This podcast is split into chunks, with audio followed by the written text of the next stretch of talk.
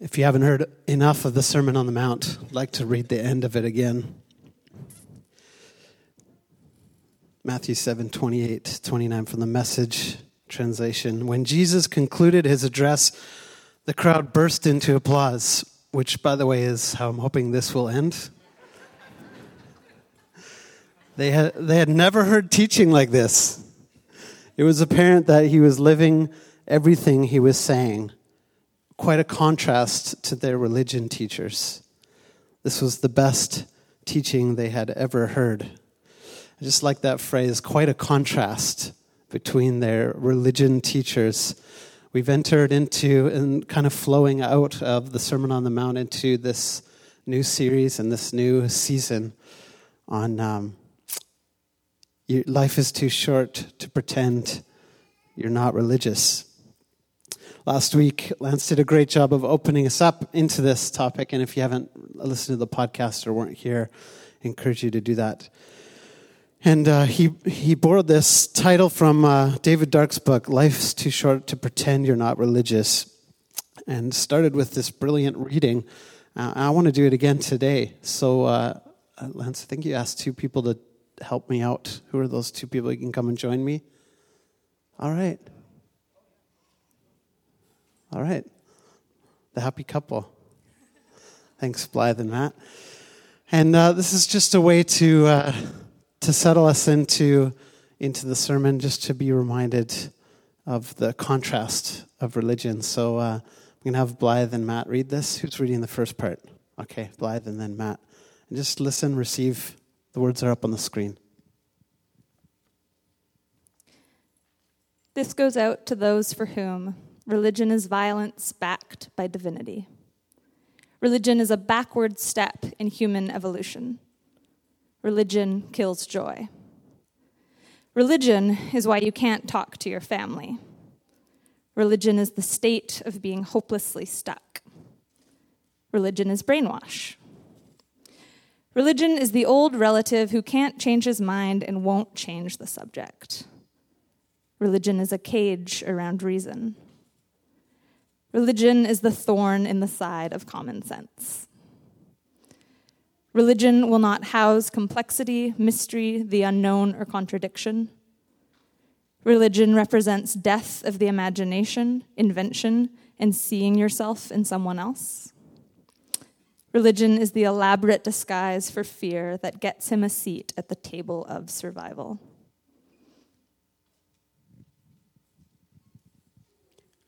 This also goes out to those for whom religion is peace backed by divinity. Religion is a forward step in human evolution. Religion gives joy. Religion is the moral memory of humankind. Religion is an ancient intelligence summoning us to choose humility over hubris and love over fear. Religion dresses the wounds of alienation, isolation, oppression, desertion, haste, and hierarchy. Religion is the call to somehow honor and revere your family. Religion sings songs to the silenced and forgotten. Religion illuminates the invisible threads of cosmic connection. Religion is the lexicon of mystery. Religion brings the dead back to tell stories. Religion is the library of love and longing, candor and liveliness. Thanks, guys.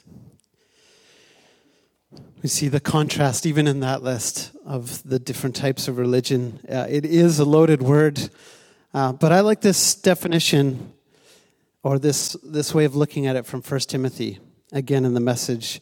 Avoid the talk show religion and the practiced confusion of the so called experts. People caught up in a lot of talk can miss the whole point of faith. Or uh, from Jesus' brother James. 126, 27. Anyone who sets himself up as religious by talking a good game is self deceived. This kind of religion is hot air and only hot air. Re- real religion, the kind that passes muster before God the Father, is this reach out to the homeless and loveless in their plight, and guard against corruption from the godless world. Real religion. I think that's what we're talking about or trying to get at here. And um, there's so many ways to practice this. And one that I'm particularly passionate about in our city is a bit of an epidemic that we see around us and a chance to practice real religion. And that is the issue of loneliness.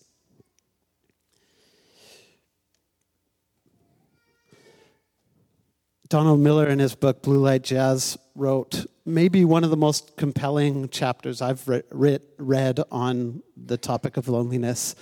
And in it, he gives this depiction by telling a story, and uh, it's, it's kind of like a comic. I'd like to read it for you.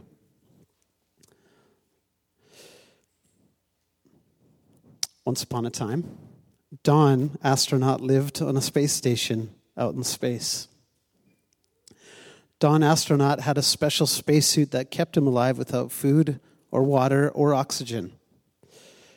One day there was an accident. And Don astronaut was cast out into space.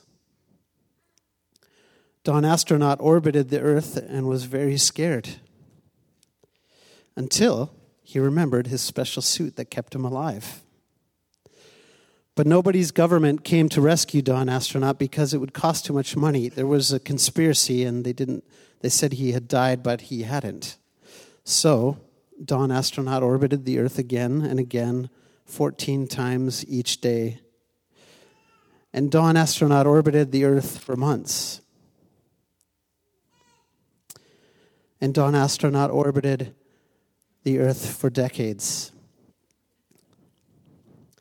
And Don Astronaut orbited the Earth for 53 years before he died, a very lonely and crazy man, just a shell of a thing with hardly a spirit for a soul. It, I know it's bleak, but I think a good, a good analogy. He continues in his book, he says this The words alone, lonely, and loneliness are three of the most powerful words in the English language. Those words say that we are human. They're like the words hunger and thirst. But they're not words about the body, they're words about the soul.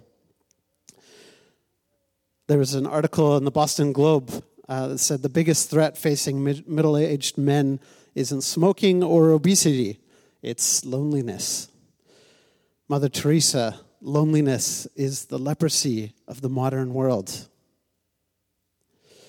in his uh, seminal work, Bowling Alone, Putnam notes the collapse of uh, and revival of American community, written in 2000, but I think still holds, holds weight for today. And in it, he writes about the fact that in the past 25 years, so in the last uh, few decades, attendance at club meetings has fallen 58%, family dinners is down 33%, and having friends visit the fallen uh, has fallen 45%. These same patterns are also evident in many Western countries, and we are thus said to be losing the spirit of community that once were found in institutions, including churches and community centers. And one more quote from Don Miller. He says, Loneliness is something that happens to us, but I think it's something we can move ourselves out of. I think a person who is lonely should dig into a community, give himself to a community humble himself before his friends, initiate community, teach people to care for each other, love each other. Jesus does not want us floating through space or sitting in front of our televisions. Jesus wants us interacting, eating together, laughing together, praying together. Loneliness is something that came with the fall. If loving other people is a bit of heaven, then certainly isolation is a bit of hell. And to that degree, here on earth, we decide in which state we would like to live strong words, and I actually agree mostly and disagree a little bit because sometimes we can't. We can't find community. We can't just get ourselves into community. It's not that easy, it's very complicated. Uh, you're welcome, by the way, for this very light and joyous message. Oy. But part of our call as the church is to be community, to bring others into community. As N.T. Wright said, there's no such thing as a solitary Christian. Uh, so I'll, I'll say today life is too short to pretend you don't need community. And it's a tricky word, one that we need defining because we use that word, we throw it around. Oh, yeah, man, I'm living in community. I'm totally doing community. It's really rad. I love it. And we throw it around, we cheapen it sometimes. And I, I wonder, what does it actually mean when we say community, when we use the word community? Unfortunately, in church community, it's often seen as cheesy or fake smiles or small talk. And uh, interesting that even the consumer world has caught on to this and is marketing community. So we're going to play a little game here. It's called What Organization Is This? I'm going to read some statements from their, their mission, and I'm going to leave out this is an actual company, and I'm, I left the product or service that they provide blank, uh, so not to give it away. But what company is this? Round one. It's round one and the only round. We're only doing this once. Our mission to inspire and nurture the human spirit, one person, one, and one neighborhood at a time. That's pretty awesome. You could probably plug that into it. That could be a church mission statement. Next line from their website. When we are fully engaged, we connect with, laugh with, and uplift the lives of our people, even if just for a few moments. Sure, it starts with the promise of fill in the blank, but our work goes far beyond that. It's really about human connection. It really is. When our people feel the sense of belonging, our become a haven, a break from the worries outside, a place where you can meet with friends. It's about enjoyment at the speed of life, sometimes slow and savored, sometimes faster, always full of humanity. What is this organization? Name the organization. Starbucks. Good. I don't know whoever said that, but you win the prize, which is um, you get to work at Soma for a day at, in my office beside me.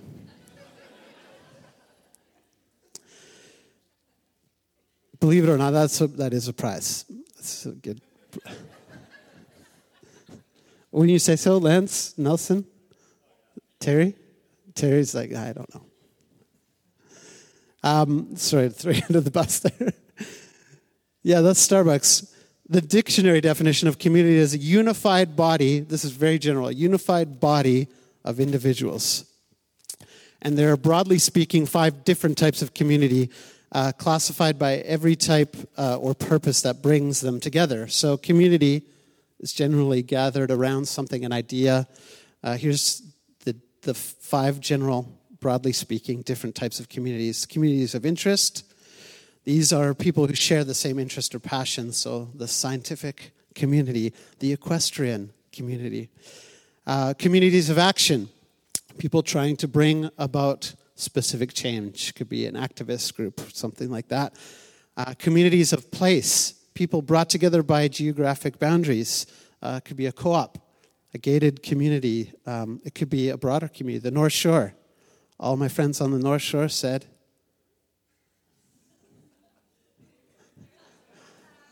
Mensos, I can't believe you left me hanging. Oh, you're not North Shore, sorry.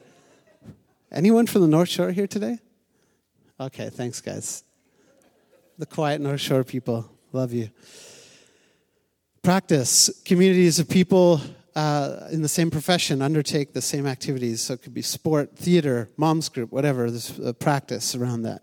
Communities of circumstance uh, that bring people together, external events or situations. It could be a, tra- a tragedy or a life altering event. Um, Christian community centers around Jesus, which I think involves all of these interest, action, place, practice, circumstance.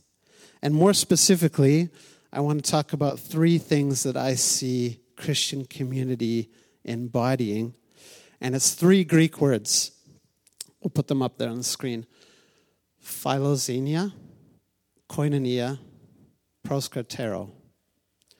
If you have a firm grasp of these Greek words and ideas from ancient Greek, then you are dismissed now. For the rest of us, we'll stay in here and uh, look at these three words. The first one, philoxenia, or phil- philoxenia, I'm not sure how to pronounce it. This is where we get our English word hospitality. And uh, the word hospitality and this specific Greek word is quite interesting because it literally means love, philo or philo, where we get the, uh, I don't know if you know the city Philadelphia, the city of brotherly love. Philo, so love, and xenia, which is the stranger. Love of the stranger. And I think community starts here. I think this is where we start with community is hospitality. Jean Vanier, founder of L'Arche, uh, which is an international federation dedicated to the Christian, uh, the creation and growth of homes, programs, and support networks with people who have intellectual disabilities. He's just a fascinating guy, and he wrote this book, Community and Growth. And in it, he says this In years to come, we are going to need many small communities which will welcome lost and lonely people, offering them a new form of family and a sense of belonging. In the past, Christians who wanted to follow Jesus opened hospitals and schools. Now, there are so many of these. Christians must commit themselves to the new communities of welcome, to live with people who have no other family, and to show them that they are loved and can grow to greater freedom and that they in turn can love and give life to others. I love that phrase new communities of welcome. And this was written over 40 years ago. Jean Vanier is still alive, written in the late 70s. I, I think this is what it means to join God in his work of renewal. And uh, what is God doing? Well, Psalm 68 says, God sets the lonely in families. So, joining God in His work is to join in in looking for the lonely, in welcoming the outsider, and showing hospitality to one another and to the stranger. And I think one of the most important things to remember it has to start here, it has to start within the church community. As Jesus said, they will know that we are Christians. They will know that we are His apprentices, His followers, by what? by our love. John 13, Jesus says, A new command I give you love one another as I have loved you, so you must also love one another. By this, everyone will know that you are my disciples if you love one another. It's interesting, he says a new command. It's not actually very new. It's the new part, the newness is in that he's giving it, and he's giving an example of what this new community is like and what this new command is like this love and this hospitality. Jesus, the way he shows hospitality, in this scene, just before he says this famous phrase, he picks up a towel and he sits down for a meal. That's how Jesus sees hospitality service and sharing. And so he shares in this meal with his followers. He picks up a towel and he serves and he washes their feet. And for us, we give out of what we have received. So we need to receive God's hospitality in order to give it. Christine Pohl says these words For the early church, the practice of hospitality both participated in and anticipated God's hospitality. Christians offered hospitality in grateful response to God's generosity and as an expression of welcome to Christ, who, for your sake, was a stranger. Paul says in Galatians 6, we have opportunity. Let us do good to all people, especially, especially to those who belong to the family of believers. So, especially to us here in this room. God calls Christians to practice hospitality in order to build loving Christian communities, to build nightly table fellowship. Oh, that's a big challenge. Nightly table fellowship with fellow image bearers to ease the pain of orphanhood, widowhood, and prison. The gospel call that renders strangers into neighbors, into family of God is all pretty straight up when you read the Bible, says Rosaria Butterfield, especially the book of Acts. And it requires both hosts and guests, not just one or the other, as giving and receiving are good and sacred and connect people and communities in important ways. Uh, I think, too, uh, as I look out into this group, I think there's a lot of, I think the lonely people aren't just out there. I think there are lonely people in here. In here, we have orphans or people without families in the city. We have widows there's brothers and sisters and mothers and fathers and singles, and Jesus calls to love all of those around us. Um, I love this quote by Jim Morrison of The Doors People are strange when you're a stranger. So take it from Jim Morrison don't be a stranger. Quick survey. In this room, and can you help me out by raising your hand if this is you? Uh, Artisan is going on its 10th year, so this is the, I think, ninth birthday. Is that right? That's Nelson, yeah. Artisan is turning nine. How many of you, by show of hands, have been here since the very beginning of Artisan? Okay, good handful. How many of you have been here for more than five years with this community? All right, interesting. A little bit more. And how many of you have been here for two to five years?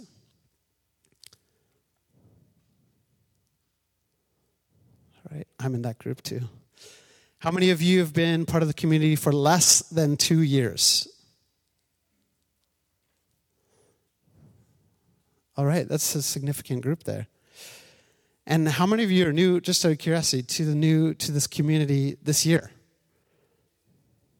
Like when the, within the last six months. Okay, welcome.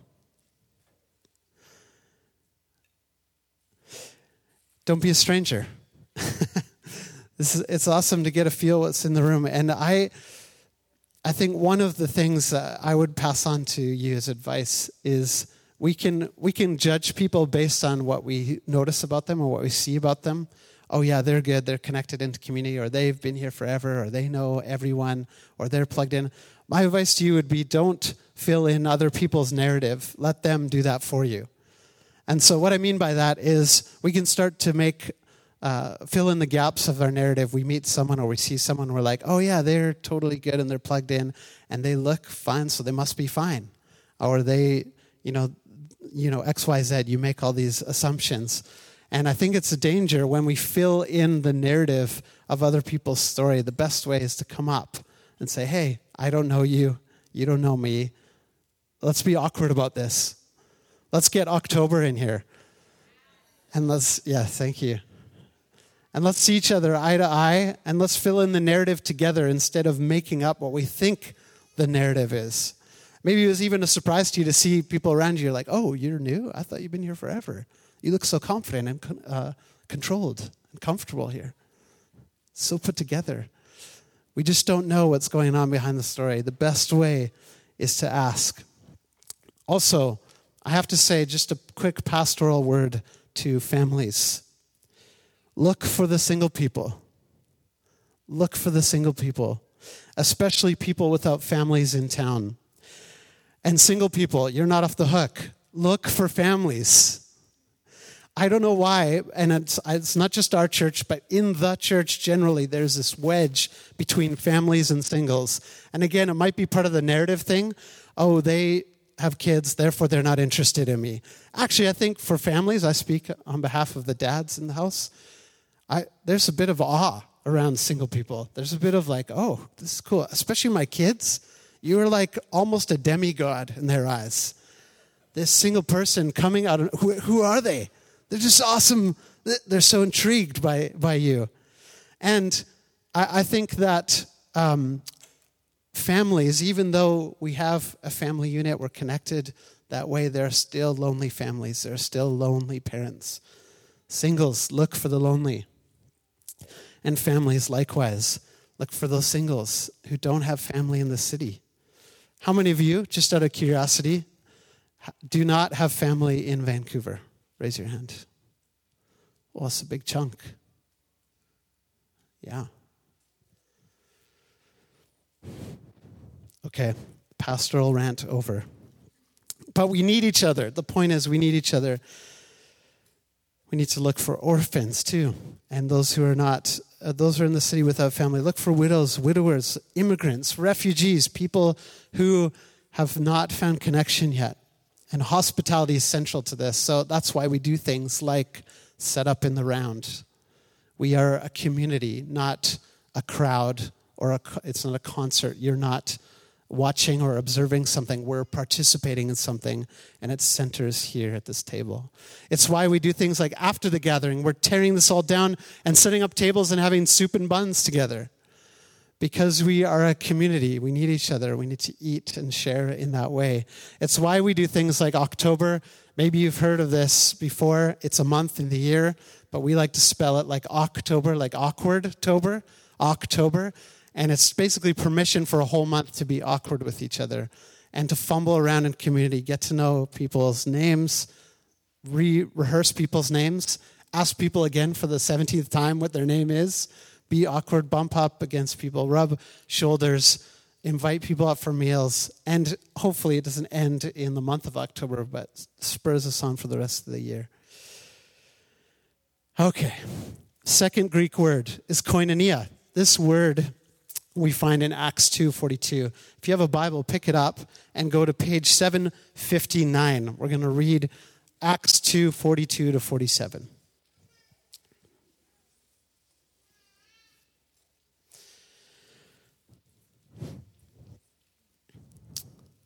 Page 759 it says, they devoted themselves to the apostles' teaching and to koinonia to the breaking of bread and to prayer. Everyone was filled with awe at the many wonders and signs performed by the apostles. All the believers were together and had everything in common. They sold property and possessions to give to anyone who had a need. Every day they continued to meet together in the temple courts. They broke bread in their homes and ate together with glad and sincere hearts, praising God and enjoying the favor of all people. And the Lord added to their number daily those who were being saved. Oh, this must be the hundredth time I've read this. I still get fired up by this passage. This idea of the body of believers, not just a worshiping group, but a community. A community devoted to each other, to teaching, to prayer, to the breaking of bread.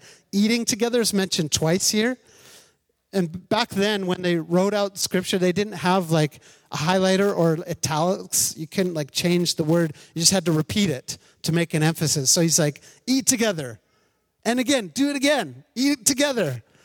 My favorite command in the Bible. Why are you laughing?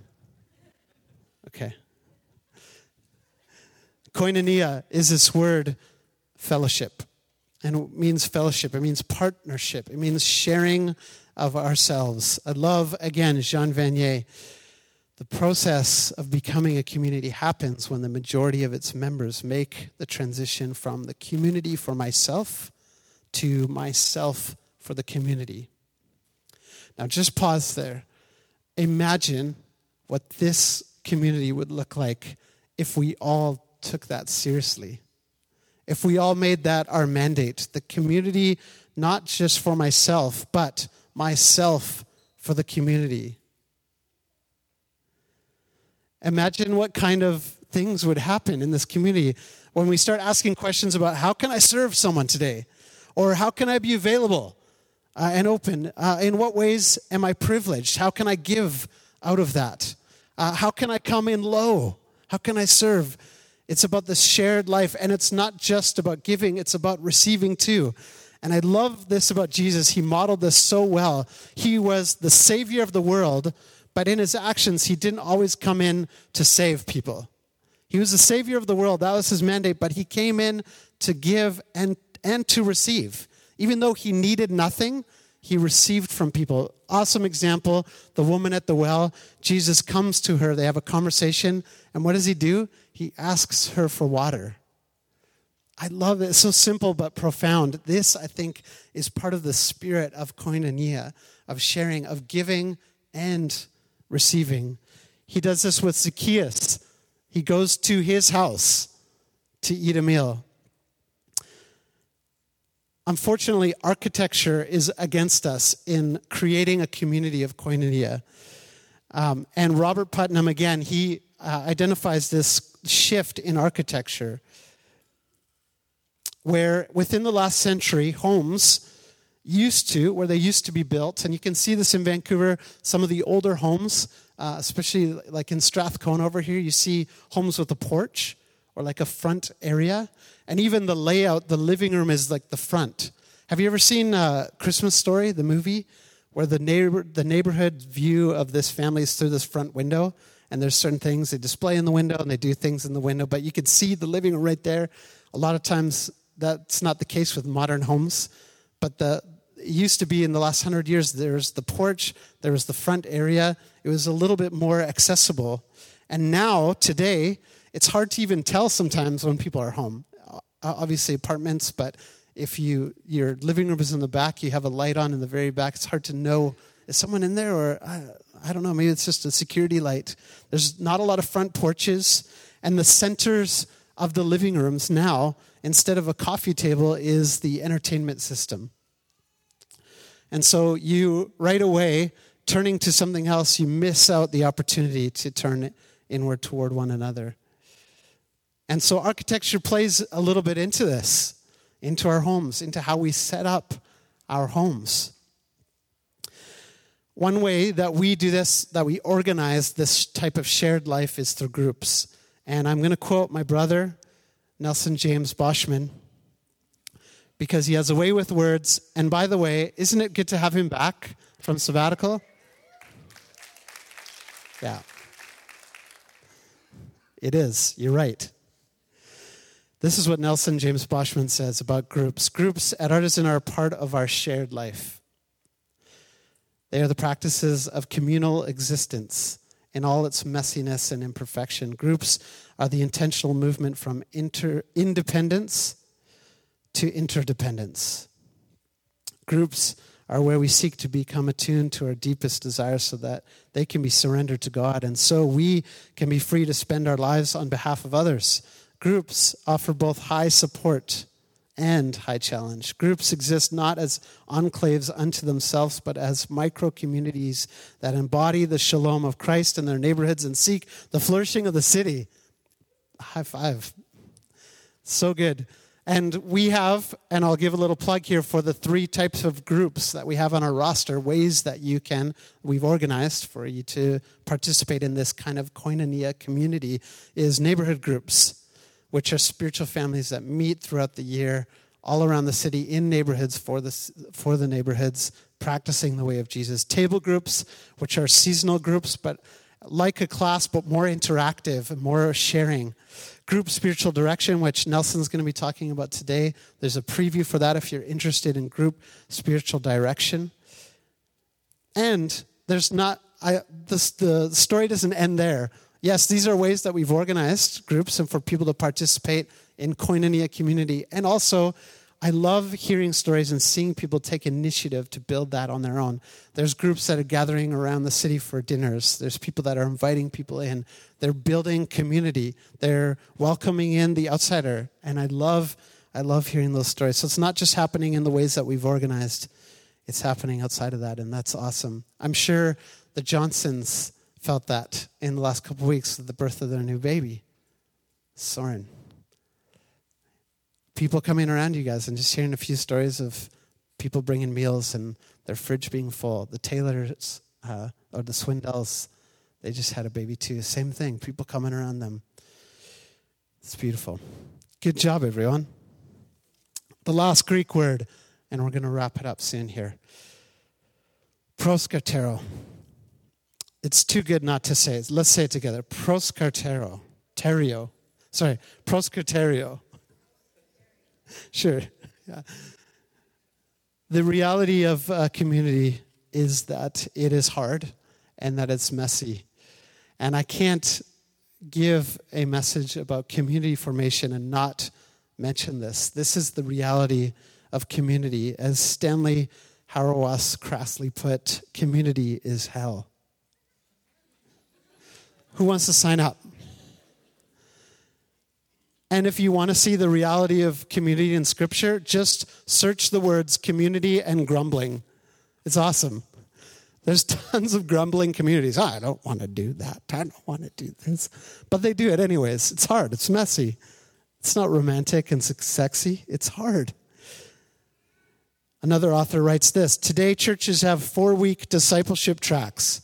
But after three years, Jesus still had disciples utterly denying him and sneaking into backroom meetings to sell him for 30 pieces of silver. Pastors, Be realistic. Saints, commit yourselves. Discipleship takes a long time. It is hard, hard work. And that's why I think this word, proskyterio, proskyteria, however you say it, is the word for devotion, is so important. And I, I like to think of it similar to other spiritual uh, devotions or disciplines, is the discipline of community. It is hard to do it, yeah, but you place yourself in it, even when it's not great. And this language of discipline or devotion comes again from Acts 2 when it says they devoted themselves, they proskyterioed themselves, which means they stayed by, they persisted at it, they remained with. There's tons of this in the New Testament writings. Uh, the biblical language is really compelling. It says, Be devoted to one another, accept one another, serve one another, make every effort to keep yourselves united, encourage one another, offer hospitality, carry each other's burdens. It's hard work, but it's worth it. And again, I'm going to wrap it up with this, but Jean Vanier, another helpful tool he talks about, and we've, we've addressed this, we've used um, Scott M. Peck talking about four stages of community. This is kind of a different slant at it. Jean Vanier talking about the stages of community. And I think this is really helpful for us to hear. He starts off by talking about a community ideal. He says almost everyone finds their early days in this community ideal. It all seems perfect. They seem unable to see the drawbacks. They see only what is good. Everything is marvelous. Everything is awesome. I added that part. That's not him. They feel they are surrounded by saints, heroes, or at the least, most exceptional people who are everything they want to be themselves. Yes, community. I'm living community. It's awesome. It's great. It's perfect. And then comes the second phase, the letdown. And then comes the letdown, he says. During this time, everything becomes dark. People no longer see anything but the faults of others and the community. They feel they are surrounded by hypocrites. Life becomes intolerable. The greater their idealization of community at the start, the greater the disenchantment. Maybe some of you are in this place right now. You've had high expectations of what artisan could be for you, what is going to provide the Shangri La ness of this beautiful community. And then it's not that way all the time, this letdown. And maybe you're here, and I, I pray that God meets you in that place and that there's grace in this. And so this is where I think Jean Vanier is helpful. He talks about this third part, this third stage of community, entering into realism and true commitment. And this is my heart for us today, is that we could, uh, and he, he writes this if people manage to get through the second part, if you can just stick in long enough during the letdown, that you come to this third phase realism and true commitment. And he writes, they no longer see other members of the community as saints or devils, but as people, each with a mixture of good and bad, darkness and light, each growing and each with their own hope. The community is neither heaven nor hell, but planted firmly on earth. And they are ready to walk in it and with it. They accept the community and the other members as they are. They are confident that together they can grow towards something more beautiful.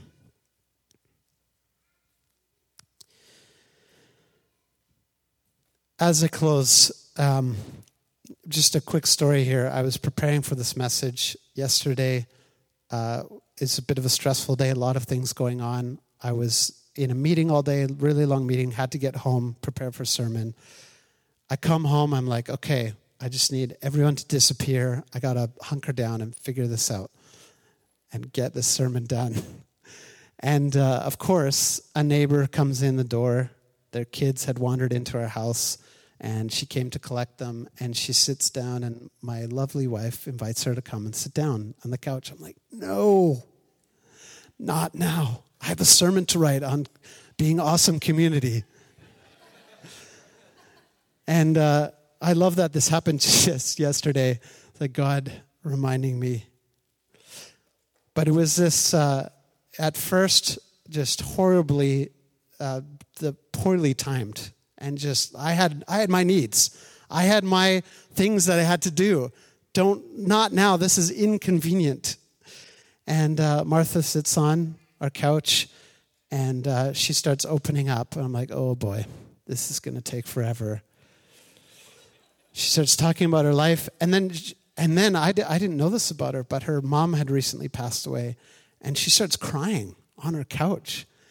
And I'd never seen Martha cry before, but in this beautiful, holy interruption, we just all sat there and we just we wept with Martha. And we, we don't know each other that well. We know each other, but we don't know each other that way. And it was just this next step into seeing this type of community come alive in our neighborhood, in our back alley, our neighbor coming over. And I was so humbled at that moment. I just said to God, I'm sorry. why, why am I so quick to get on with my stuff? Why do we, why do we always walk through rooms quickly? Or like, you've got to catch the whatever and go to the thing and be it there and do this. But I think if we could all be aware and be open to some holy interruptions, it could be some beautiful moments. And I'm reminded of something Lance said last week as he opened up this, this series and this teaching, talking about there is a river. We don't have to provide, this doesn't come from trying really hard to provide community for people or to, be welcoming or uh, to give people belonging. This comes from a deep source. We read in the scripture today. Uh, Liz, thank you for reading it uh, that we are planted by streams of water. The streams of water which provide life, provide flourishing, provide the inspiration, the energy for this type of community to work through the letdown, to enter this realism and true commitment. There is a river. There is a river, and it's for you today. You can grab it, you can enter it, you can jump in. And my my word of encouragement is don't be cynical, don't stand back and just watch it happen, but enter in. Find a way to get in and participate in this river. A good start is this table in the middle. We set up this plastic table and covered it in a tablecloth, and we lay these things on it to remind ourselves that there is a center to this world and to this universe, to this community, and it's not us, it's Jesus. So, as we come to the table, I just want to read this prayer, and maybe you would stand with me and read this with me. Could you all stand?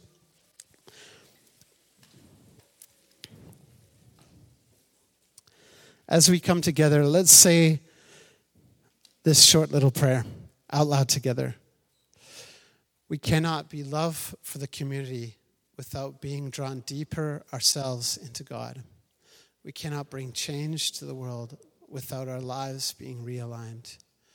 We cannot forgive each other without knowing the freedom of forgiveness ourselves. Amen. You may be seated. Let's pray. Lord God, thank you for this day. Thank you that you are the center of this church, the reason we gather. God, we can extend hospitality, we can extend community, we can stand uh, we can be devoted. We can do all these things we're talking about not because we try super hard or we, we have it all, but because you have shown us what belonging and true welcome is. You've shown us what true love of stranger is when you loved us. And so, God, it is with that spirit we come to the table this morning and partake in the bread and the wine. Let's read the table liturgy together. The gospel is the good news that God our Father, the Creator, out of His great love for us, has come to rescue us from sin and death and to renew all things through the work of Jesus Christ on our behalf. This is for God's great glory and our profound joy. We acknowledge God as our Creator.